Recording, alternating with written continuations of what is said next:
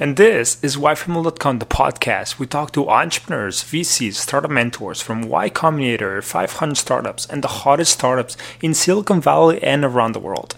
Quick note though, you're currently listening to the best moments of this episode. To listen to the whole interview, go to YFamily.com slash podcast or just search for the previous episode wherever you listen to this on. Enjoy! I'm Sneha Lundia. Uh, I'm the founder and CEO of Step to Growth. Uh, we work with early stage startups to help them build a strong marketing foundation. Mm, I've recently been honored as Women of Influence Silicon Valley by Silicon Valley Business Journal. Um, and as far as my background goes, I was a software engineer. Uh, I started my career uh, working with Cisco systems and then moved on to becoming a business analyst.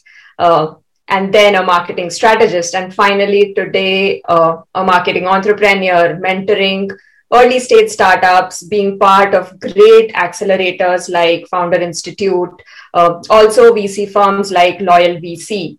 Uh, and I love helping startups, especially when they're at an early stage. So that's what I've been doing for the last few years. Your your dad was an entrepreneur, so I'm pretty sure that helped.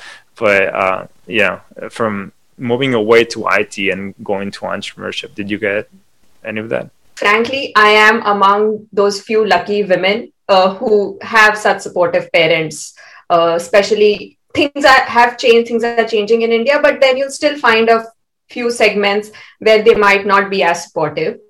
Uh, so yes, but I think my challenge was more with with my friends, like the circle, especially passing out of my B school the typical mentality is so when i was looking for jobs there were much more higher paying jobs but my focus was more on being a business analyst at an it service company which was one of the lower paying jobs.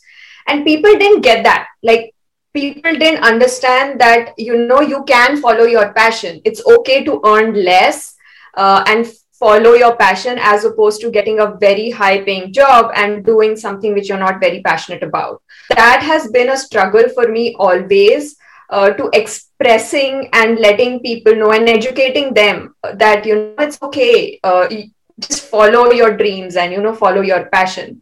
So i felt that was my bigger struggle in terms of how people looked at me and you know judged me because uh, for me that wasn't important i i do take risks but i take calculated risks. You might be very passionate about an idea and you might want to you know start your own startup but make sure there is a need for it.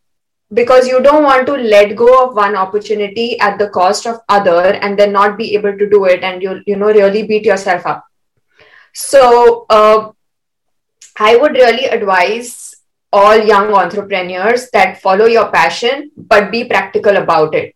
Not all ideas will be a billion dollar idea. The other thing is you want to surround yourself with people who support you, yes, but you also want to surround yourself uh, with people who tell you the truth. So uh, maybe you need people who will tell you that this idea is not going to work out.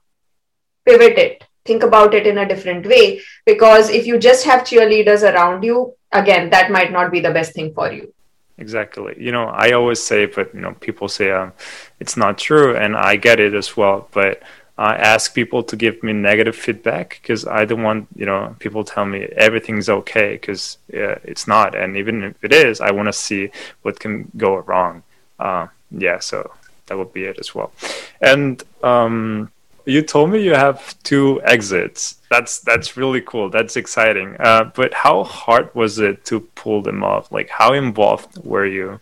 In one of them, I was uh, pretty much involved. Like, uh, so there are these two companies. One of them is Spanugo, well, which was acquired by IBM. They were into cybersecurity. Spanugo is a classic example where they already had a website and they had a lot of marketing initiatives, but none of that worked and they needed me to kind of revamp it. But when I started working with them, the first thing they said was, Sneha, look at these competitor of ours. They shared three of them. And then they said, all three have been acquired, and that's where want to where we want to be.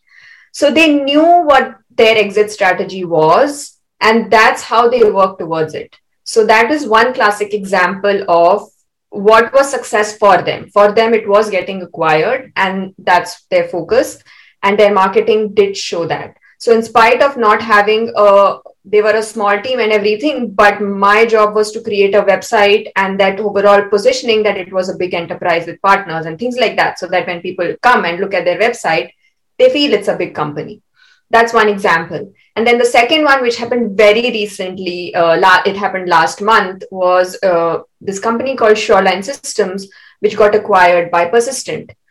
I have been very lucky to be a part of shoreline. I've been with them for about 5 years.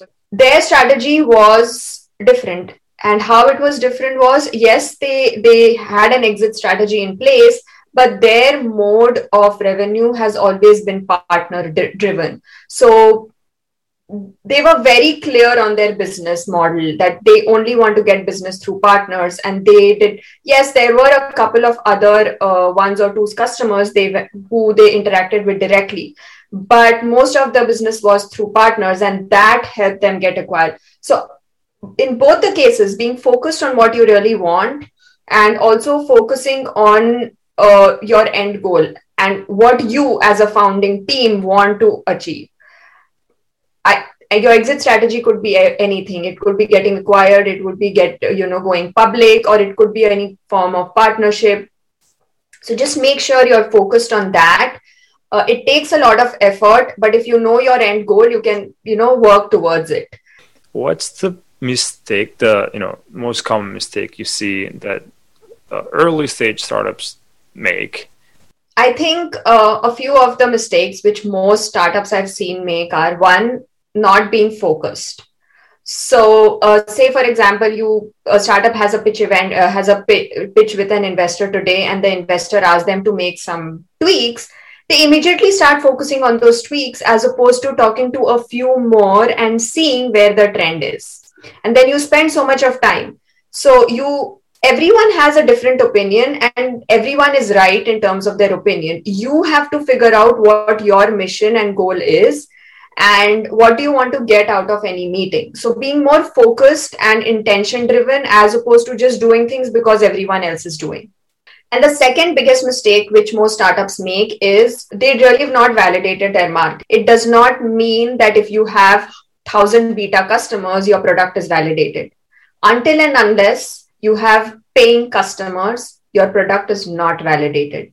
People might want to use a free product. Who does not want to try out a free thing? But the important thing is they have to pay for it. A lot of them are founded by technical people. Maybe they don't know marketing. So do you think the, the lack of marketing is one of those problems as well?